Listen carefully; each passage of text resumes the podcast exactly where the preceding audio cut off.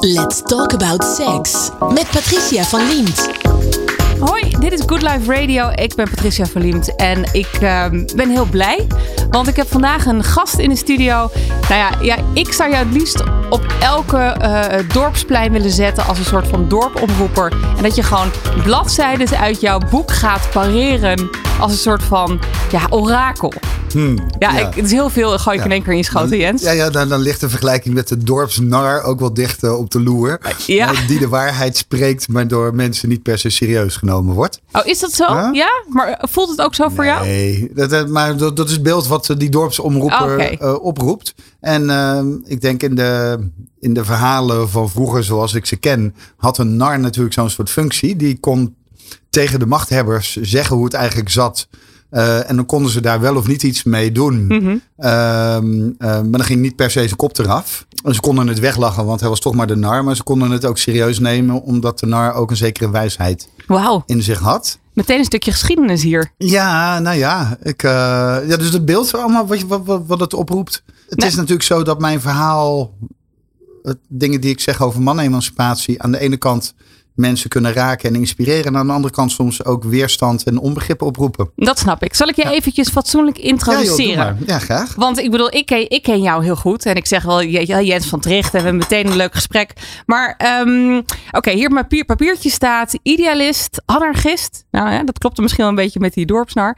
Uh, en feminist en oprichter van het platform Emancipator, moet ik zeggen. Ik dacht dat het Emancipator was. Ik zeg emancipator en mensen maken er heel vaak Engels emancipator van. Oh ja, kan ook nog. Uh, ja, het is een beetje net als met voornaamwoorden. Het maakt me niet zoveel uit. Nee, als, als je het maar kan vinden. Maar aankomt. Ja, precies. Ja. Nou ja, en je bent mijn lievelingsschrijver sinds ik het boek heb gelezen. Waarom feminisme goed is voor mannen. En um, ik heb het als luisterboek uh, tot me gekregen via Storytel. Dat luister ik dan. Overigens geen reclames dit, no spon. Uh, maar wel heel relaxed. Want dan kan je dan ook in de auto kan je dan lekker zeg maar tussen haakjes, haakjes doorlezen.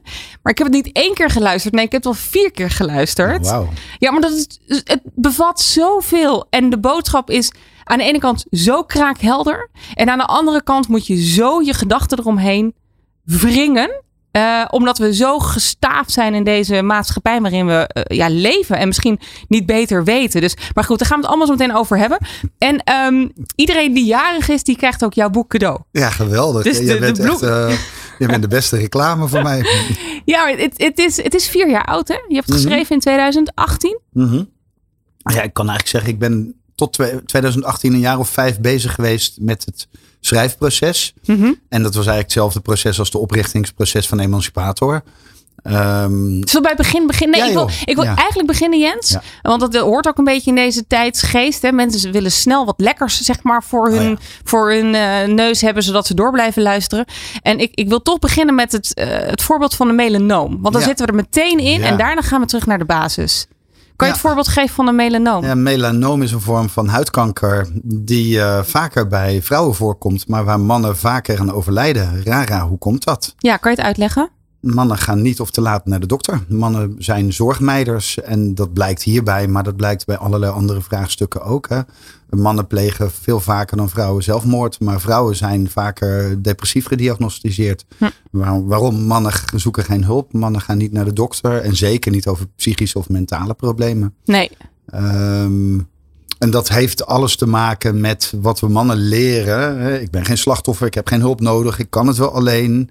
Uh, de soort mythe van mannelijkheid, uh, onaantastbaar. Uh, er zijn erg veel mannen die denken dat zodra je naar de dokter gaat, dat je al bijna dood bent. Maar eigenlijk wat ze zeggen is op het moment dat je hulp vraagt, ben je geen echte man. Ja, precies. Oh, er zijn dus eigenlijk twee sporen waar je op kan gaan dan. Dus dat ze bang zijn dat ze dan bijna doodgaan. Of dat het niet mannelijk genoeg is. Ja, maar die hebben natuurlijk alles met elkaar te maken. Eigenlijk op het moment dat jij van je mannelijkheid ontdaan wordt, ben je al bijna dood. Ah, oh. Sociaal, maatschappelijk, emotioneel. Wel, ja, dan zijn we er wel meteen in. Mannelijkheid, zoals het in deze samenleving wordt opgedrongen aan jongens en mannen, is ergens heel fragiel. Is iets wat je heel makkelijk afgenomen kan worden. Terwijl het tegelijkertijd een, het, het belangrijkste is wat je hebt of zo. Uh, voor je gevoel van eigenwaarde, voor de plek die je in de wereld mag hebben. Je moet vooral wel echt een man zijn en echt mannelijk. Mm -hmm. Want anders tel je niet mee. Dan ben je eigenlijk niks. Of nee, dan val je gelijk met vrouwen en met andere niet-mannen. Ja, en dat geeft dan ook meteen aan hoe we daarmee in deze samenleving omgaan. Ja. Het gaat in jouw boek over het bevrijden van mannen uit traditionele mannelijkheden. Ja. En dus niet alleen vrouwen, maar ook mannen worden door genderongelijkheid in hun vrijheid beperkt. Ja, Ja. Ik, ik, ik snapte het meteen, maar ik heb daar gewoon nooit echt over nagedacht. Ik dacht, jeetje, Ja. eh, maar beseffen mannen dit? De me- snappen mannen dit? Of kan je het even uitleggen wat je daarmee bedoelt? Even, even. Ja, we hebben even- 40 even. minuten hoor, Ja, nou ja, wat ik in mijn boek beschrijf is een workshop die we eigenlijk heel veel gebruiken. Of in verschillende variaties. Maar eh, met, met een groep deelnemers verkennen we wat de lessen zijn over mannelijkheid. eh, die we jongens leren. Eh, waar moet je aan voldoen om een echte man te zijn? En dan komen allemaal dingen uit als sterk, stoer, autonoom, onafhankelijk, competitief, rationeel, niet huilen. ehm, dat soort dingen. Mhm. We doen hetzelfde over meisjes en vrouwen en vrouwelijkheid. Dan komen er dingen uit als lief, mooi, zorgzaam, zacht, emotioneel, et cetera. Verbindend. Verbindend. Nou ja, je kunt, ik bedoel, ik kan dit met elke groep doen. Ik doe dit nu 15 jaar of zo, bijna met. En over de hele wereld, en jong en oud, en wit en zwart. En van allerlei opleidingen. En in grote lijnen komt altijd hetzelfde verhaal uit. En als je dan verder praat, dan blijkt dat al die eigenschappen eigenlijk onze menselijke eigenschappen zijn. Want die vrouwelijke eigenschappen komen ook bij mannen voor. Die mannelijke eigenschappen, zogenaamd mannelijke en vrouwelijke eigenschappen, komen ook bij vrouwen voor. Ehm, maar als je als jongen geboren wordt in deze wereld, dan leer je dus om die zogenaamd vrouwelijke eigenschappen te negeren, ontkennen, onderdrukken. Dus een wezenlijk deel van jezelf dat je weg moet stoppen. Dus als je onzeker bent, dan moet je dat compenseren met zelfverzekerdheid. Als je kwetsbaar bent, dan moet je dat compenseren met onkwetsbaarheid. Ehm, ga zo maar door. Wanneer, als je emotioneel bent, moet je dat compenseren met rationaliteit. Moet je het wegrationaliseren. Dat werkt natuurlijk uiteindelijk heel ontmenselijkend. hè. Ja, wat doet dat met een man? En ook niet Nou, bij iedere man natuurlijk meer. Nou, nee, dus een man en de man vind ik altijd ingewikkeld. Eh, Mannelijkheid, hè, moet het mannen hebben. zijn ontzettend divers en verschillend en ook nog veranderlijk. Ehm, eigenlijk net zo complex en mysterieus als van vrouwen gezegd wordt dat ze zijn. Mannen zijn gewoon namelijk net mensen. Jo, Ehm, en wat doet dat met mannen? Nou ja, het, het, het, het, het is gewelddadig ten opzichte van mannen. En dat zie je ook in het werk met, met mannen van allerlei soort. Dat, ehm, nou ja, dat ze dus te laat naar de dokter gaan. Of dat ze Ja. geen hulp zoeken als ze depressief zijn. Of dat ze hun heil zoeken in allerlei vormen van verslaving. Of dat ze hun emoties alleen mogen uiten in of seks of in geweld. ja. Ehm, dus het doet iets met mannen. Nee, ik begin mijn boek met een citaat van eh Bell Hooks, een Amerikaans. ja doe maar alsjeblieft even. Ja, ik heb hem niet letterlijk in mijn hoofd hier, maar ehm, ze is helaas eh, eind vorig jaar overleden. Maar eh, wat een bijzondere wijze vrouw. Ehm, en zij zegt iets over de, de, de- het, het eerste geweld dat het patriarchaat van mannen vraagt, is niet geweld tegen vrouwen, maar eigenlijk tegen zichzelf, tegen hun eigen emotionele leven van binnen.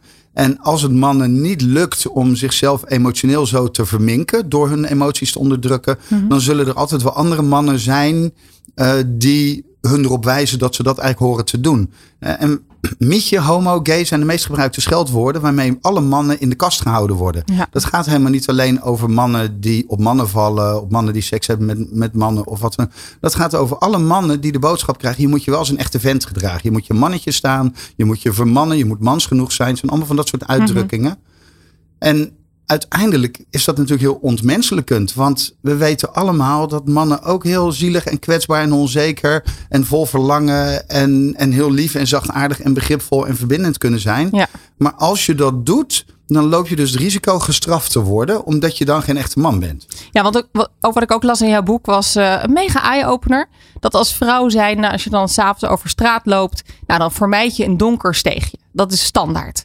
Eh, maar ik las in jouw boek dat mannen dat eigenlijk ook het liefst doen. Omdat ze het geweld ook niet willen opzoeken. Of dat ze dan ook elkaar niet aankijken. Ja. Eh, dat ben- dat ja. mannen ook dat Ja. wel hebben. Ja, ik, en, en ik weet dat heel veel mannen zich daar niet eens bewust van zijn. En zoals ook heel veel vrouwen zich niet in eerste instantie bewust zijn van alle Hm. geïnternaliseerde automatische mechanismen waarmee ze veiligheid opzoeken. Ja, ja. Maar alle mannen zijn zich bewust van de dreiging die uitgaat van andere mannen, van groepen mannen.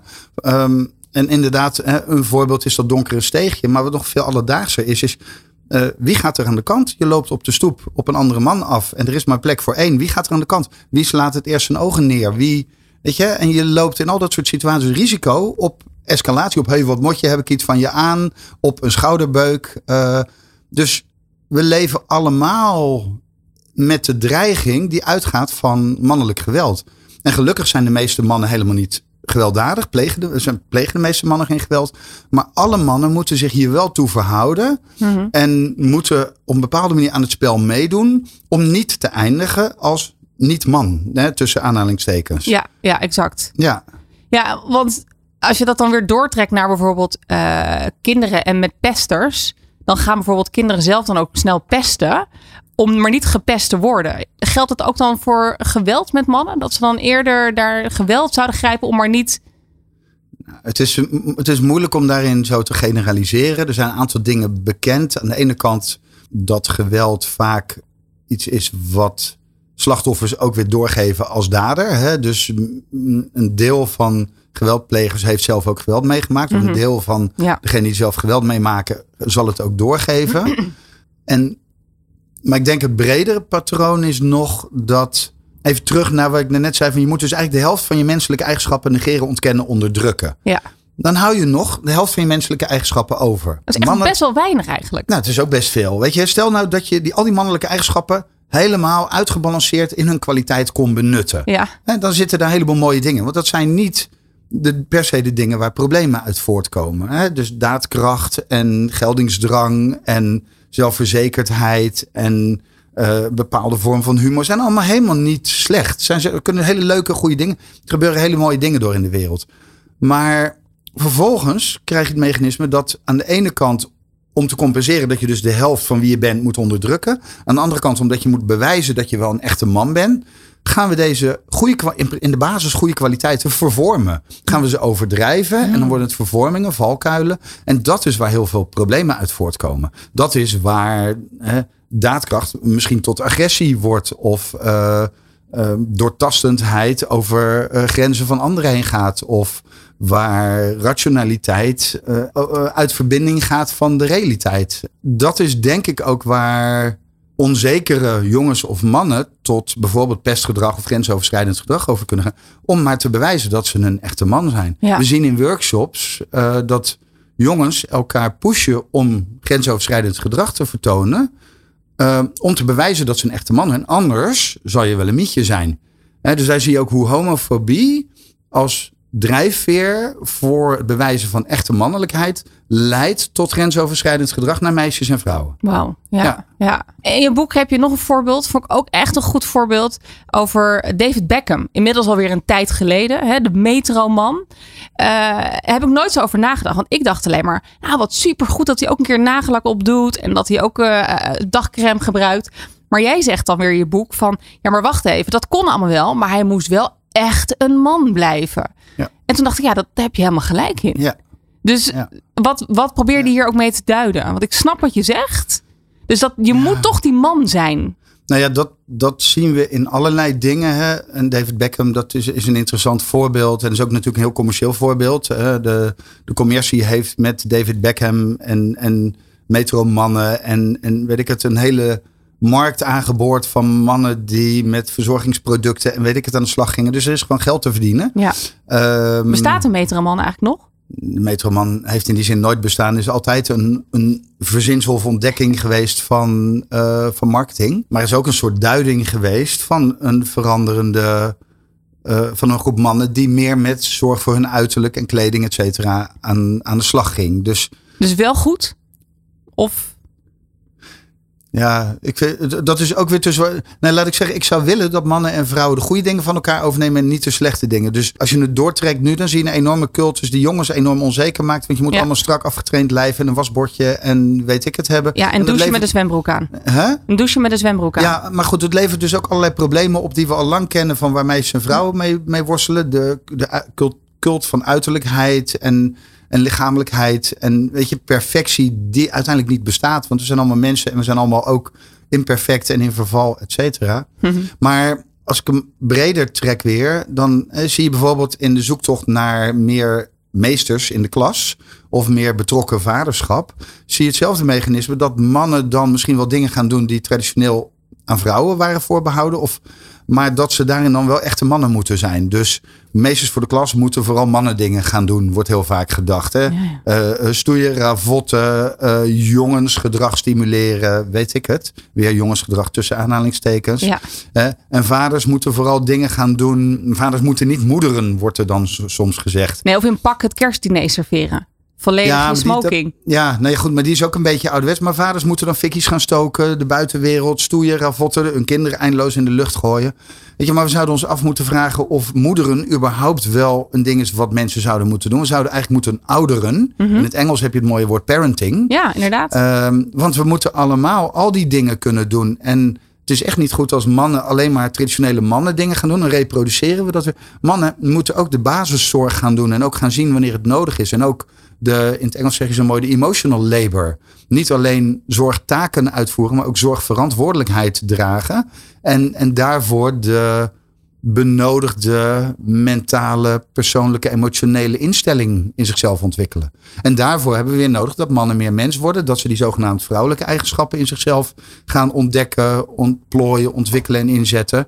Want goede vaders, goede meesters, maar ook goede werkgevers en goede collega's zijn ook empathisch, zorgzaam, kunnen luisteren, zijn verbindend. En niet alleen maar al die vervormde mannelijke dingen. Ja, en gaf jij ook nou dit voorbeeld over dat het self-fulfilling prophecy is? Dat het zorghormoon eh, een beetje wordt getemperd door testosteron. Hè, iets meer dan bij de vrouw.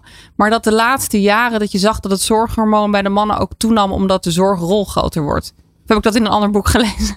Nou, ik vind ook hier weer de generalisatie van het zorghormoon. ik generaliseer de hele ja, ja, tijd. ja, ja. hè? Nou, dat doen we erg. dus heel makkelijk. Maar, maar, maar ik, ik probeer wel altijd naar de nuance te zoeken. Ja. Wat bekend is uit onderzoek is dat door te zorgen mannen meer oxytocine gaan aanmaken. Dat wordt dan wel zorg- of knuffelhormoon genoemd. Ja, ja. En daarmee laat je dus ook zien hoe gedragsverandering leidt tot fysieke verandering. Het is niet alleen maar zo, want dat wordt heel vaak gedacht of gezegd, dat wij, omdat we verschillende lichamen zouden hebben, ook helemaal verschillend zouden zijn en kunnen en doen. En dat is niet waar. Ons lichaam past zich dus ook aan aan wat we doen. En Dus wel die self-fulfilling prophecy. Zit ergens ook ingebakken in de evolutie. Ja, dus, en de zelf, wat ik in mijn boek aanhaal is het Thomas-theorema. If people consider a situation as real, it is real in its consequences. Dus als we ervan uitgaan dat mannen en vrouwen verschillend zijn, dan zullen we ze zo behandelen dat we ook verschillende uitkomsten zien. exact. Maar als we ze dezelfde kansen gaan bieden, dan zien we, en dat heeft, vrouwenemancipatie heeft dat echt wel. Vrouwen kunnen dezelfde dingen die mannen doen. Soms zelfs beter, soms gewoon anders. ehm, soms helemaal hetzelfde. En we weten dat als mannen gaan zorgen, van, dat ze het net zo goed of soms ook beter of anders kunnen dan vrouwen. Dus als we ophouden met het verschil te maken, dan blijven er heel weinig verschillen over. En dan kan het best nog zijn dat er ergens ooit iets van vers- biologische verschillen over zal blijven. Ik heb daar grote twijfels bij wat daar dan de maatschappelijke of sociale betekenis van gaat zijn. Mhm. Omdat ook daarin mannen en vrouwen onderling veel meer verschillen dan ze als groep van elkaar verschillen. Dat zeggen ook al die onderzoeken naar verschillen tussen mannen en vrouwen. Er is meer overlap dan verschil Ja. tussen mannen en ja, vond ik ook vrouwen. zo bijzonder om En te er lezen. is meer verschil tussen mannen onderling en tussen vrouwen onderling dan er verschil is tussen mannen en vrouwen als groepen. Dus doordat wij denken in roze en blauw, doordat we denken in mannenkleding, vrouwenkleding, jongensspeelgoed, meisjesspeelgoed, creëren we een verschil dat er niet noodzakelijk hoeft te zijn. Nee. En dat verschil heeft, die verschillen die we creëren, hebben enorme gevolgen. Enorme gevolgen. Enorme gevolgen voor, voor persoonlijke ontwikkeling, maar ook voor maatschappelijke ontwikkeling en allerlei problemen. Door geweld hebben we het over gehad. We kunnen het over ongelijkheid op de arbeidsmarkt. Je kunt het ook doortrekken naar het klimaat. Ik bedoel, we hebben meer zorg voor het klimaat nodig. Maar mannen, blijkt uit onderzoek, vinden het niet mannelijk om milieuvriendelijk gedrag te vertonen. Mannen leren, eh, een van de dingen die in die brainstorm naar voren komen, of een aantal, vlees eten en autorijden. Ja, Ehm, barbecue bagger. nou ja, barbecue. Als je kijkt naar barbecue reclames, die spreken mannen echt aan op die Ja. heel traditionele mannelijkheid. Ik heb Hornbach wel eens een, eh, een, eh, een, eh, zeg maar getagd in mijn Instagram post. Want ik werk dus altijd in de tuin met grof gereedschap, met zo'n bril ja, op en ja. zo. En dan was het, ik weet, volgens mij hebben ze het nu niet meer. Maar Hornbach is natuurlijk ook altijd heel mannelijk en een Ja.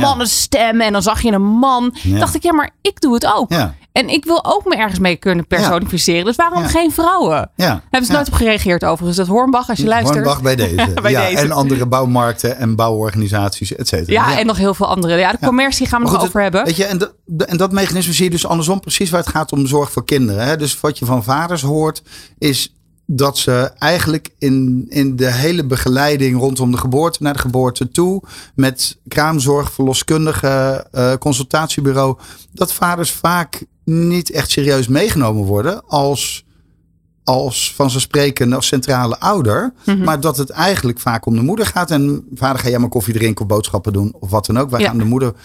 En je ziet ook gelukkig dat daar verandering gaande is. Maar dat gaat heel nog langzaam. lang niet genoeg ook. Nee, nou ja, die moeten we dus zien te versterken. En dus we zien hoe op alle manieren, ik vind het een mooi voorbeeld van de bouwmarkt en, en daartegenover de ge- geboortezorg, hoe we de verschillen dus creëren. Ja, die enorm. er echt niet hoeven te zijn. Ja, enorm. Want net Ja. eh, toevallig vervang ik nu een collega die met zwangerschapsverlof is. Ik heb negen jaar geleden mijn laatste kind gehad.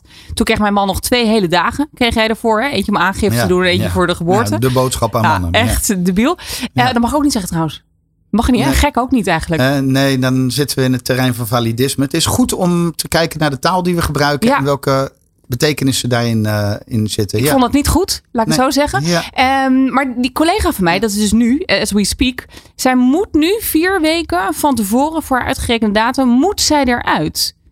En ik vond het ook weer enorm discriminerend. Want ik dacht alleen maar, ja, maar er zijn nog vrouwen die zijn topfit één dag voordat ze gaan bevallen. En anderen die hebben zes weken van tevoren liggen ze al op bed. Eh, dus laten we dat nou in godsnaam zelf mogen uitzoeken. En toen zei zij, ja, maar volgens mij is het ook om de vrouw dan weer te beschermen tegen bepaalde werkgevers die ze dus te lang laten doorwerken. Dus, maar ik vond dat ook weer een lastig vraagstuk. Ja. Dat ik dacht, geef nou gewoon die weken aan de ouders of ouder. Hè, je kan ook ook single parent zijn. Ja. Maar geef die tijd en laat iedereen het zelf verdelen. Ja. Dat, dat, Ja. dat was mijn eerste oplossing. Ja. nee, ben ik. Kijk, ik Heb je weet- kinderen, Jens? Ja, ik heb, eh, ik heb eh, drie kinderen bij drie vrouwen in twee constellaties. Zoals mijn collega het samenvatte. Ik heb een 22-jarige bonuszoon van mijn vriendin. Die ken ik sinds die negen was. Mhm. Hij woont inmiddels eh, zelfstandig. En mijn vriendin en ik hebben samen met een stel vrouwen ook nog twee jonge kinderen van bijna vijf en van zeven. Oh, bijzonder. Dus je zijn echt Ja. een eh, patchwork family. Nou ja, jij, ja een, een regenboog of samengesteld gezin of hoe je dat wil noemen. Heel modern allemaal. Ja. Jij zei net van je single parents heb je. Je hebt ook de meer oude gezinnen. Het zou fijn zijn als de overheid daar Ook ook, een serieus Oh ja, werk van maakt. Daar hebben ze al, al jaren geleden advies over gekregen. Maar dat schuiven ze maar voor zich uit. Wat, wat, En- zijn nu de, wat, wat hebben jullie gekregen dan? Nou ja, officieel eh, kunnen dus maar twee ouders eh, ouderlijk gezag eh dragen. Hè? Ik bedoel, ze zijn sowieso geboren voordat de nieuwe geboorteverlofregelingen er waren. Dus Mhm. dat hebben we allemaal zelf moeten regelen. Ik heb afstand gedaan van mijn ouderlijk gezag om te zorgen dat de moeders allebei ouderlijk gezag konden hebben. Ja. Maar je zou natuurlijk gewoon willen dat je op papier allemaal dezelfde rechten kunt hebben. Als een van de kinderen nu naar het ziekenhuis moet, dan kan ik in principe niet mee. En dat is natuurlijk heel pijnlijk. Ik moet hopen dat dat allemaal niet gebeurt. En weet ik het. Maar Ja, ja. nou, zo zijn er allerlei voorbeelden. Eh, weet je, en de, de andere kant is, jij zegt die single parent. Ja, is goed, maar het zou ook best heel mooi zijn. De- Er zijn, ik geloof, meer dan een miljoen singles in Nederland. Ja. En die worden ook niet helemaal serieus genomen. Je zou kunnen zeggen, je kunt wel single parent zijn. Maar misschien is er wel iemand die mee verzorgt. eh, eh, eh, op vriendschapsbasis Ja. of op een andere manier. Dus laten we nou kijken. Ik- Uiteindelijk gaat het er allemaal over dat we zorg in de samenleving niet de centrale rol geven die het eigenlijk wel heeft en zou moeten hebben. Zorg voor elkaar, voor de wereld, voor het milieu is de basis waarop we al het andere doen. Eh, eh, in, in, in vrouwenstudies, feminisme heb ik geleerd dat de reproductieve arbeid ehm, is de arbeid die vaak door vrouwen wordt gedaan, die de basis legt van waar we alle productie bovenop kunnen doen. Ja, en dat zien we als een soort vervelend restissue dat ook nog moet. We zouden dat centraal moeten zetten. hè. Er was ooit zo'n eh, zo'n bekende president die zei: It's the economy stupid. Maar inmiddels weten we het had It's the ecology stupid moeten zijn. Oh, mooi. Dat, ja. eh, we- we, we stellen de verkeerde dingen centraal. En dat zijn dus allemaal weer dingen die met mannelijkheid geassocieerd worden. ja. Jens, dit is precies wat ik had verwacht Ja. overigens van vanochtend. Ja, Ja, dat jij lekker eh, heel lekker veel... Ja, echt. Ik hang aan je lippen. ik heb nog veel meer vragen aan je, maar we moeten toch heel even de break in gaan. Oké, dan gaan we even de break. Zometeen meer Jens van Terecht hier op Good Life Radio. Let's talk about sex. Met Patricia van Liemt. Hey, leuk dat je luistert naar Let's Talk About Sex. Ik ben Patricia Verliemd en tegenover me zit Jens van Trecht. Um, een van de dingen die je ook aanhaalt in je boek is de wet van Sulero. Zeg ik dat goed? Kan je dat even uitleggen voor de luisteraar die de wet niet kent? Ja, de, de wet van Sulero, een, een Franse feministe die zegt, en ik weet ook even niet letterlijk, maar het komt erop neer dat naarmate meer vrouwen in een beroep of in een sector terechtkomen, de status en de, beloning, dus ook de waarde van die sector, van dat beroep, uh, daalt. Uh, en andersom, dat als er meer mannen inkomen, dat uh, de waarde en de beloning en de status stijgt. Ja, en, en dat zie je bijvoorbeeld ook op advocatenkantoren. Ja, dat, heb ik begrepen. Ja, nou ja, de, uh, ik weet niet hoe je dat bedoelt. Nou, dat advocaten zijn echt de laatste twintig jaar zijn er steeds meer vrouwen zijn advocaat geworden. En daardoor is zeg maar de beloning is afgenomen. Dus uh, ze ja. verdienen daarvoor meer en ja. nu verdienen ze dus ja. minder als advocaat. Omdat vrouwen zijn toegetreden tot het beroep. en de. Ik kan me dat zo voorstellen. Ik weet het niet concreet van, uh, van advocatuur.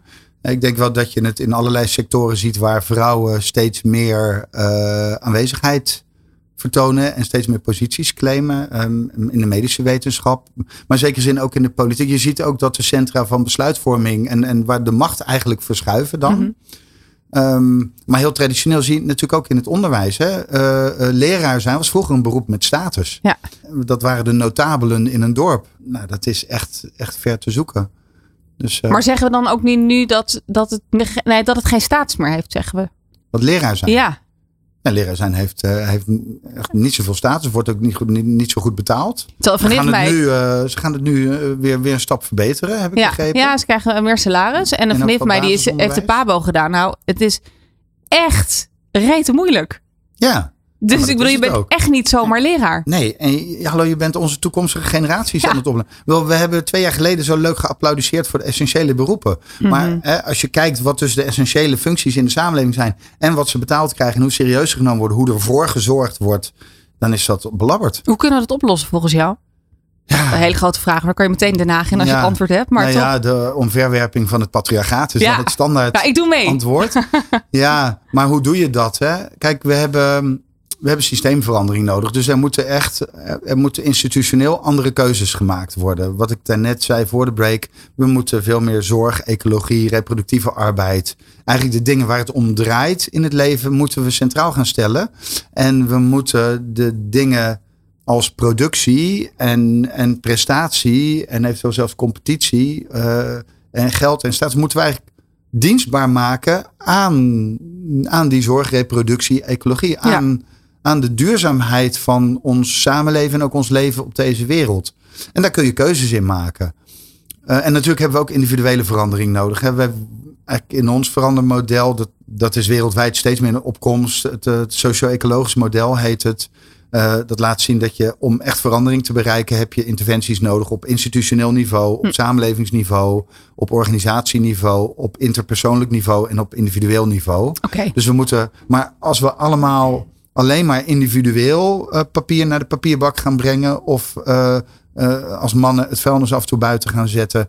Dan verandert het niet. We moeten dus inderdaad ook andere keuzes hebben ten aanzien van zorgverlof, ouderschap. Ja, ja. echt wettelijke wel, veranderingen. Ja, ja. ja, wettelijke veranderingen zijn ook echt nodig. Ja. Weet je, er wordt heel gezegd, we moeten harder en meer werken. Maar ik denk, nou, Joke Smit had al duidelijk beeld van we moeten eigenlijk naar 25 uur gewerkt week. Ja. Want we hebben zoveel andere dingen te doen. Nou, ik sprak laatst iemand, uh, dat is een bedrijf en zij doen in digitale medische uh, zorg, doen zij. Dus dat je eerder naar huis kan, hè, dat de ziekenhuisbed eerder vrij is. En zij zijn als een van de eerste bedrijven naar vierdaagse werkweek gegaan. En hebben ze wel de, zeg maar, de 40-urige loon uh, behouden. Oh ja. Um, ja. Maar dat werkt hartstikke goed, want mensen werken ja. heel vaak gewoon 9 uur dan. Dan kom je nog uiteindelijk op al die uren. Maar ja, toen dacht ik, ja, want als we dat nou allemaal gaan doen... Ik weet en meer er, zorg doen ja. ook. Want dan kunnen die andere drie dagen kan je ook meer meta-werk doen, zorgwerk, vrijwilligerswerk. Nee, precies. Dat is allemaal, nou, weet je, en we moeten ons als burgers ontwikkelen. We moeten ons politiek oriënteren. We moeten media bijhouden. Je moet, moet bewust consumeren. Mm -hmm. uh, we moeten, we moeten ons politiek en, en maatschappelijk vormen om de juiste keuzes te kunnen maken. Ik denk dat het goed zou zijn als de samenleving zou erkennen dat samenleven veel meer is dan alleen maar geld verdienen en uitgeven. Ja. Dat is ongeveer waar we nu voor opgeleid worden om, om werknemer en consument te worden. Ja, dat is, dat is een hele, heel verschraald leven eigenlijk. Ik denk ook, ergens denk ik dat dat is waarom we zien dat mensen aan de ene kant in burn-out en weet ik het, in depressie belanden. Aan de andere kant op zoek zijn naar zingeving in, in weet ik het, in een, een, een Boeddha-beeld in je tuin, tot mindfulness op de werkvloer, Ja. tot yoga-cursussen, tot meditatie. Maar we zijn je niet- eigenlijk allemaal enorm op zoek naar waar het over gaat. Ja. En het enige antwoord wat we krijgen is meer, meer, meer hebben, hebben, hebben. Ja, maar denk je niet dat de volgende generatie daar al meer klaar voor is? Dat Gen Z andere kernwaarden weer heeft dan wij. Ze hebben in ieder geval het klimaat hoger op de agenda. Dus dat, dat daar misschien de mannelijkheid en het klimaat, wat je net al zei, dat dat dan al wat verbeterd is. Het gaat alleen heel re- rete langzaam.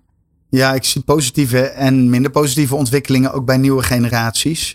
Dus ja, ik ben hoopvol. En ik denk ook dat wij als volwassenen die nog enkele tientallen jaren heel veel invloed gaan Ja. hebben op de wereld, niet moeten denken, goh, zij lossen Zij doen het wel. onze shit wel op. Nee. Nee.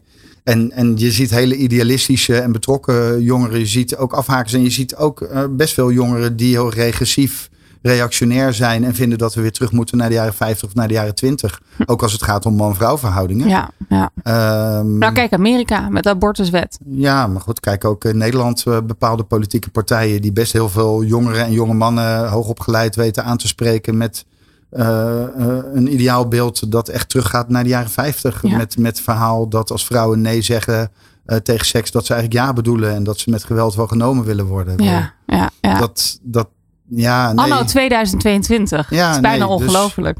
Ik, eh, nee, ik, ik zie positieve ontwikkelingen, maar ik zie ook wel hele zorgelijke ontwikkelingen. En uiteindelijk denk ik dat het zijn allemaal wel tekenen aan de wand van de verandering die gaande is. Je, kunt, je, je kan het bijna zien als twee aardplaten die over elkaar schuiven. Ja, Hele traditionele oude zekerheden en, en, en, en, en, en weet ik het, mannelijkheid. Heel veel mannen en jongens doen gewoon wat ze geleerd hebben. Wat zij denken dat ze horen te doen. Mhm. Dit verhaal uit die manbox. Mhm. Maar tegelijkertijd hebben we een samenleving die heeft gezegd: ja, maar we zijn geëmancipeerd, we zijn gelijkwaardig, we zijn veilig, we zijn rechtvaardig. We hebben andere beschavingsidealen. Ja, en dat schuurt en dat botst. En, en crisis misschien ook wel. Is de man in crisis? ja, wat ik daarnet al zei, mannelijkheid is eigenlijk zo fragiel in hoe het gedefinieerd wordt als niet vrouwelijk. Mhm. Dat het je altijd zo kan af. Mannelijkheid is bijna per definitie in crisis. Niet het man zijn, weet je. Je kan gewoon prima een mannenlichaam hebben en je man voor. Maar dat je zo nodig mannelijk moet zijn. Dat mannen die zorgen, eigenlijk het woord zorgen soms al ingewikkeld vinden. Als ik zeg mannen moeten hun vrouw, zogenaamd vrouwelijke eigenschappen omarmen. Dan gaat het al kriebelen. Daar zit wel echt iets. Ja, en waar ook wat zit, want dat hoorde ik net nog weer even. Eh, Ik had natuurlijk jouw boek weer opstaan in de auto toen ik hierheen reed. Was ook zo duidelijk, was dat eh, het mannen zijn zo gewend aan de patriarchale eh, voordelen. ehm, dat als er gelijkwaardigheid Ja. is, dat ze zich bijna onderdrukt voelen. ja, Dat vond ik ook weer ja. zo'n. Ja, mannen, mannen hebben vaak niet door dat zij al jarenlang eigenlijk gebruik maken van een, van een Bevoorrechte enorm, positie. enorm positieve discriminatiebeleid. Ja, hoe vind jij trouwens wat? Ik, ik, ik, ik ga toch even tussendoor, want ik heb duizend vragen. En we hebben nog, weet ik veel, een kwartier hebben we nog. Ehm, eh, van eh, Joris Luindijk. Hoe sta jij tegenover zijn boek? Ehm, De Zeven Vinkjes. Ik, ik heb boek gelezen, ik heb Joris ook gesproken. Ja? Eh, Oh, dat lijkt me een heel interessant gesprek tussen jullie twee. Ja, is ook, ik, eh, we gaan binnenkort nog eens eh, Een podcast misschien. Nou, het zou ook leuk zijn, wie weet. Nodig Ja. ons uit. Ja, Ehm, nee, ik denk dat ik vind het een heel interessant boek. Hij neemt je mee op een hele mooie. En hij is natuurlijk antropoloog. Hij neemt heel mooi, vind ik, de lezer mee in zijn ontdekkingsproces en zijn kwartjes die vielen, zijn de schellen die hem van de ogen afvielen. Ik vind het heel herkenbaar. Eh, hij heeft kritiek gekregen op het feit dat hij 50 moest worden om tot die inzichten te komen. Ik denk, ja, nou beter laat dan ja. nooit. Nee, ik ben helemaal eens. Dus ik vind het een helder, inzichtgevend boek voor zeven vinkjes zoals ik en heel veel anderen. En ik hoop dat zij zich bewust worden dat de vanzelfsprekendheid van hun positie eigenlijk een heel onvanzelfsprekende plek is. Want wij representeren 3% van de wereldbevolking en we nemen beslissing over De andere rest. 97. Ja, ja. Eh, zonder dat we ook maar enig idee hebben waar ze in leven. Ik denk dat ik tot dat soort inzichten ben gekomen toen ik 20, 21 was. Of dat dat begonnen is. Doordat ik de kritiek die ik toen kreeg als eh, bevoorrechte eh, zeven vinkjesman, zonder dat die term daar toen was, die sloot aan bij mijn maatschappijkritiek en mijn, mijn, mijn, mijn behoefte ook om te veranderen. Mhm. Eh, en ik snap hoe ontzettend pijnlijk dat is. Ik heb dat ook altijd. Dat is een pijnlijk, maar heel leerzaam proces geweest. En nog steeds, want het is ook niet klaar. We hebben het net over validisme gehad. Ehm, we, we, we, hebben de laatste jaren duidelijke discussie over zwart, zwart uh, en witte mensen. Mijn witheid is ook iets waar ik me wel bewust van ben, maar waar ik ook vooral van. Ik ben vooral heel bewust onbekwaam. Ik weet niet hoe het is om. Zwart te zijn. Als nee. persoon van kleur, als zwart persoon in deze samenleving te, te leven. Dus ik vind het een heel inzichtgevend boek. Ik, Snap je dat andere mannen daar wel op aanslaan? En ik, ik, de kritiek was vooral um, vanuit vrouwen of, of, zwarte vrouwen, die ik ook weer heel goed begrijp. Ja, waarom is er dan verdorie weer een witte man van 50 nodig voordat ze het pas aannemen? Ja, nou en ja, dat snap ik. Ik snap die frustratie. Nou, die snap ik enorm. Dat, dat maak je natuurlijk al jaren mee. Dus ja. ik word voor een deel word ik door vrouwenorganisaties ingezet van, goh, als jij het zegt, dan wordt, je, wordt het misschien serieus genomen. Of dan luisteren mannen beter of anders. Of wat dan ook. En dat is natuurlijk belachelijk. Het is ook niet altijd per se waar. Ik weet dat heel veel mannen die veranderd zijn in dit soort dingen, vaak veranderd zijn door de verhalen en ervaringen van vrouwen die ze meekrijgen uit hun omgeving, die ze serieus zijn gaan nemen. Hm. Maar goed, alle beetjes helpen. Zeker, zeker. Um, ja, ik vind het ingewikkeld om, om, om allemaal dingen over, over Joris Nee, nee, we zijn zeggen. er. We, dat, we, dat is prima. Nou, maar er zit ik wel was gewoon even nieuwsgierig. Het kwam nou, in ja, kijk, er zit iets in over. Oké, dan heb je zo'n inzicht. En hoe gaat de verandering dan? En voor een deel is denk ik de kritiek die Joris krijgt, is deel van dat veranderingsproces. Ja, exact. Ja. Ik heb hem laatst in een podcast horen zeggen dat hij dus nooit de last heeft hoeven dragen van allerlei negatieve stereotyperingen. Nou, die krijgt hij nu. Ja, en dat ja, is een deel van het leerproces. En met het inzicht dat het zo werkt met zeven vinkjes, ben je er nog niet. Want vervolgens moet je je dus gaan verbinden met degene die niet die zeven vinkjes hebben. En die wel de gevolgen dragen van onze bevoorrechte posities. Ja, en dat is lastig. En, ja, ik, dus ik denk dat ik in mijn boek ook noem een term die ik van Raymond Connell heb geleerd, denk ik. Ook mannen die niet heel actief bezig zijn met dat patriarchaat uit te dragen, maar zich een beetje op de achtergrond houden, uh, ontvangen wel patriarchaal dividend. Yes. Uh, ja. dat, die term die was voor mij heel inzichtgevend, want ik hoef niet op welke manier dan ook uh, uh, actief bij te dragen aan het instand houden van het systeem. Zolang het systeem er is, profiteer ik ervan. Mm -hmm, mm -hmm. En, en heel veel als mensen je, als je in niet. een situatie van onrecht stil bent, Ja. kies je dus eigenlijk de kant van de onderdrukker. Uh, van wie is die quote ook alweer? nou, sorry, vergeef me.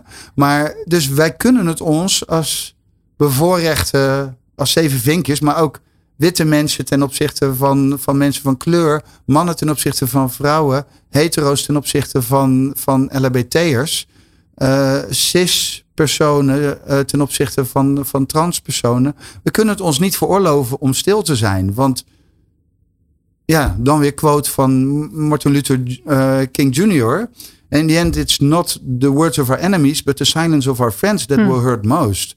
Het is het zwijgen dat het probleem in stand houdt. Ja, prachtig. Dus wij moeten actief aan verandering bijdragen. En tegelijkertijd moeten we accepteren of incalculeren dat wij flink om de oren zullen krijgen van degene voor wie we zeggen dat te doen. Ja, oh jeetje, wat goed zeg. ik zie het Eh, helemaal. Maar we doen het Ja. natuurlijk, we doen het misschien wel, maar we doen het eigenlijk omdat we zelf een goed mens willen zijn. Mhm. Eh, ja, het is- Dus- maar zo ingewikkeld is het dus ook. Ja, ja, je, en onder- ondertussen krijg je dan ook nog om je oren van degene voor wie je een afvallige bent. Jouw mede-witte mensen, jouw mede-mannen, jouw mede-cispersonen, jouw mede-hetero's. Ja, ja, eigenlijk kan je het dus nog even niet goed doen. Nee, en dan, nou ja, goed. Nee, nou, nou ja, eh, welcome to the world. Yes. ik wil je nog even wat voorleggen, Ja. Jens. Want ehm, dit is echt een, hele eh, kwestie die vorige week speelde. Er waren eh, acht jongens, twee meisjes in de leeftijd eh 11, 12 jaar, groep 8 nog. Ze gingen kamperen in de tuin bij een van die kinderen thuis. Hartstikke leuk. Eén meisje kon in één keer niet mee. Dus er bleef één meisje over ten opzichte van acht jongens. En de vader en de moeder van het meisje zeiden: nee, dan mag ze niet. Nou, ik stond te stuiteren. Van, maar waarom niet? Waarom mag ze niet? Want nu zeg je al tegen acht onschuldige jongens. Ik, ik durf niet Ja. helemaal air quotes te geven. Van 12 jaar. Ja. Dat zij dus al predators zijn. Want waarom mag dat meisje nu in één keer niet bij die jongens slapen? Ja. De, weet je wel, dus kamperen in tenten en zo. Dus, maar ik dacht, jeetje, wat moet ik hier nou mee? Ik heb heel lang gesprek gevoerd met de vader van dat meisje. Toen zei ik ook van, ja, denk dan na over het signaal wat je afgeeft. En ook voor je dochter. Ja. Dus hoe sta jij erin? Ja. Eh, ik krijg eerst een herinnering aan, eh, aan mijn bonuszoon. Toen hij, denk ik, ook zo rond die leeftijd was. Ik denk dat hij nog zo in groep 8 zat, lagere school of zo. Mhm. En dat ik merkte dat hij in een aantal gevallen dat hij ook als zo potentieel bedreigend gezien ging worden. Dus dat is gewoon iets wat in deze samenleving erbij hoort. Niet dat ik dat goed vind, maar ik kan me herinneren dat dat gebeurde. En er was denk ik iets, maar ik weet niet meer concreet, dat ook zo over jongens, meisjes dingen ging. En er was op een ander moment ook iets waar hij volgens mij via Marktplaats of zoiets ging kopen of, of, of ging verkopen. En dat, dat de andere partij het ook al niet helemaal veilig vond. Dus ik dacht, hij is 12. Ja. Weet je, dus Ja. zoiets. Dat, dat, dat ten eerste. Ik denk dat dat. Maar dan veranderen de Nou maar- maatschappij toch niet? Ik zei ook tegen deze vader. Ik zeg, Nee, maar, dus, dus, dus het is een uitdrukking van hoe, hoe problematisch deze maatschappij in elkaar zit. Ehm, tegelijkertijd denk ik, op het, het moment dat je schetst, is eigenlijk te laat om daar nog in te interveneren. Eh, het roept allerlei vragen op van wat zijn dat dan voor jongens, voor meisjes? Wat is daar voor cultuur omheen? Ja. Wat voor gedragingen gebeurt? Sorry, ik weet dat kinderen op die leeftijd al allerlei dingen online hebben gezien en gedaan waar de ouders helemaal niet van willen weten. Mhm, Kans is mhm. groot. Mhm. Ehm, Nou, in mijn ogen zijn het nog twa- acht hele onschuldige jongetjes. En, en, en mijn man die zei meteen, ja. maar ja, toen ik twaalf was, had ik ook echt wel gevoelens en gedachten en zo. Ik zeg, ja, maar handel je er ook naar, weet je? Ja, ik, vind het, ik vond het Nee, zo dus- moeilijk. Ja, maar ik, vind- dus ik, vind, ik, ik, ik heb hier geen simpel antwoord op, want ik vind de context en Had de relatie vind ik, vind, ik- vind ik heel Ja, belangrijk. ja. Ik denk dat het als voorbeeld zou moeten dienen om te zorgen dat je met kinderen vanaf die, eigenlijk vanaf een veel jongere leeftijd al op zo'n manier aan voorlichting en gesprekken doet en een veilige sfeer creëren en een handelingsperspectief en bewustzijn en weet ik het rondom thema's als gender en seksualiteit en relaties Mhm. dat je gewoon weet dat het prima kan. Ja.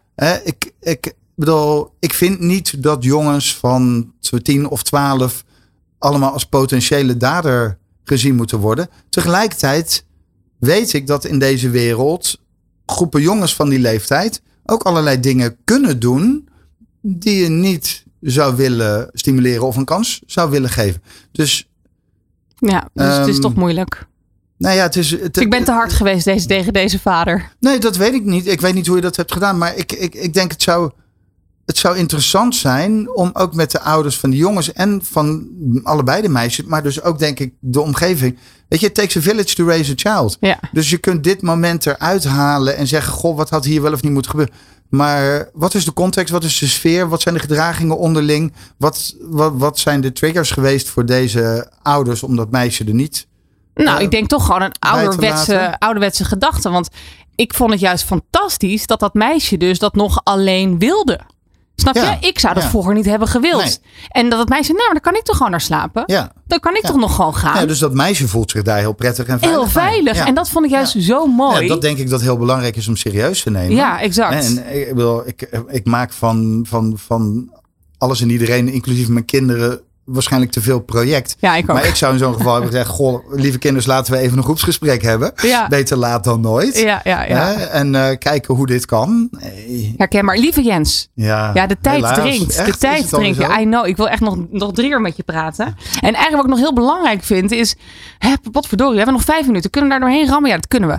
Want eh, jouw boek is vier jaar oud. Ja. Daarna kregen we onder andere The Voice, The Dick Pic, et cetera. Zou jij nu het boek anders hebben geschreven dan vier jaar geleden? Nou ja en nee. Ik heb heel bewust geprobeerd het boek te schrijven zonder het heel erg tijdgebonden te maken. Want ik dacht, het verhaal wat ik wil vertellen is voor mij de weerslag van 25 jaar leer- en zoek- en ontwikkelproces. En ik wil niet dat het te veel opgehangen wordt aan die of die actuele anekdotes, zodat het. Nee, maar het heeft wel wat veroorzaakt in Nederland natuurlijk. We zijn nog, nog meer gaan kijken na Ja. MeToo naar Nee, dus- grensoverschrijdend dus- gedrag. Dus, daar komt de ja. Het is natuurlijk ook onmogelijk dat als ik het nog niet af had gehad en ik was er nu nog mee bezig, dat de actualiteiten, maar ook mijn inzichten weer van de afgelopen jaren, want ik ben nog steeds heel hard van alles aan het leren. En ik heb Hmm. hier ook nu dingen gezegd die ik vijf jaar geleden nog niet zo verwoordde. Dus die hadden waarschijnlijk een plek gekregen in het boek. Ehm, maar weet je, eigenlijk eh, zes jaar geleden hadden we Me Too, we hadden nu The Voice. Ik ben nog steeds elke keer eigenlijk oprecht geschokt en verontwaardigd door, door de vreselijke dingen die er gebeuren. Maar ik ben eigenlijk nog meer geschokt en verontwaardigd door het feit dat zoveel mensen daardoor verrast zijn. Ja. Want ja. toen ik het boek schreef, wist ik al dat dit soort dingen schering en inslag zijn en dagelijks gebeuren. En dat deze samenleving zo in elkaar zit. Mhm. En, en dat we daar nodig iets aan moeten doen. En dat het meestal mannen zijn die de problemen veroorzaken. En dat we jongens en mannen deel van de oplossing moeten maken. En dat de meeste mannen dat eigenlijk ook willen, maar niet zo goed weten hoe en wat hun ja. plek daarin kan zijn. Ja, ik, ik weet, ik denk regelmatig over een, een nieuw boek. Ja, wat ik ja. zou willen schrijven. Maar daar moet ik dan tijd voor vinden. En volgens mij gaat dat wel heel erg over.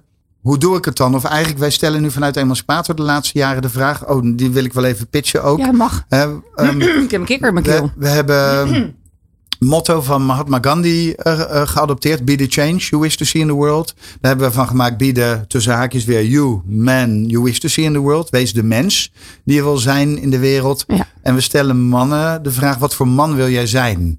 Ehm, Moet je dan niet de vraag stellen, wat voor mens wil je zijn? ja, nou, we geven dus. We, we- we- ja, nou, hier zit de transformatiegedachte in. We beginnen bij het bewustzijn dat bij de belevingswereld van veel mannen dat het man zijn iets is wat ze nu helemaal zijn en dat ze dat belangrijk vinden. Maar vervolgens willen we het man zijn dan ruimer inkleden, bevragen. En eigenlijk de antwoorden die we krijgen, die laten ook heel duidelijk zien wat de uitdagingen en de kansen daarin zijn. Eh, op eh, Instagram van Emancipator staat elke dag nu sinds Internationale Vrouwendag, sinds 8 maart, een andere man die hier iets heel moois over zegt. Ik vind Ja. het echt een razend interessant onderzoek. Ja, mooi. Ehm, maar de tagline is natuurlijk be the human you wish to see in the world. Dus prima dat je begint met de man die ik wil zijn. Maar eigenlijk is de boodschap die we geven, wees alsjeblieft de mens die je wil zien in de wereld. Want dat is wat we nodig hebben. En ik zou wel een boek. Ik had, ik had het zelf ook graag willen lezen. Hè? En, en, en zo heb ik mijn vorige boek ook geschreven. Ik, ik, ik hoopte het boek te schrijven dat ik zelf heb gemist toen ik hiermee begon. Mhm. En nu denk ik ook wel van. Je, kunt ook de titel zeggen: Help, ik ben een witte man. Ehm, ehm, maar hoe doe je dat dan? En, en, vanuit een positieve insteek. Want het is een heel reële zoektocht. Het is niet makkelijk. Wat ik in die kraakbeweging heb geleerd. En wat we in de hele samenleving, denk ik, zien schuren is. Oké, we willen goed zijn. Maar daarmee ben je het nog niet. En hoe doe je dat dan? En hoe ga je om met de weerstand in jezelf, in je omgeving, eigenlijk op al die lagen, hè, in, in interpersoonlijk, organisatie, gemeenschap en institutioneel. En hoe doe je dat dan? En hoe beweeg je je daarin? Ik voel toch wel echt een tweede boek. Ja, dat komt wel, maar ik weet nog even niet wanneer. Oké, Ja. nou, ik hoop heel snel. Ik Ja. moet afronden, Jens. Eh, nou, dankjewel. Jammer, hè? Maar Ja, misschien jammer. moet je gewoon nog een keertje Wie terugkomen. weet tot de volgende keer. Zeker, want we hebben nog heel veel te bespreken. En ehm, ik wil in ieder geval ontzettend bedanken voor alle wijsheden die in dat boek staat. Dus eh, fe- waarom feminisme goed is voor mannen. Echt alsjeblieft, ga het lezen. Want het is echt, ehm, ja, voor mannen en vrouwen is het waanzinnig goed. Ik zit er zelfs over na te denken om het aan mijn kinderen voor te gaan lezen s'avonds. Een kinderboek ervan zou ik ook wel leuk Ja. vinden. Heb ik ook, maar de- hoe doe je dat nou weer? Nee, Ja, wel. Ja. Daar wil ik je wel bij helpen anders. Echt? Ja, Nou, tuurlijk. deal. Ja, dat gaan we doen. Oké, dat was hem. Jeetje, wat een onwijs leuke aflevering was dit van Let's Talk Sex. Jens, ontzettend bedankt. En succes Jij met ook. alles wat je gaat Dankjewel. doen. En ik ga overal reclame voor je maken. Dus eh, je, vindt het overal terug. En ehm, als je het luisteren eh, bent, eh dank je wel. En tot de volgende keer. Let's talk about sex. Met Patricia van Liemt. Op Good Life Radio.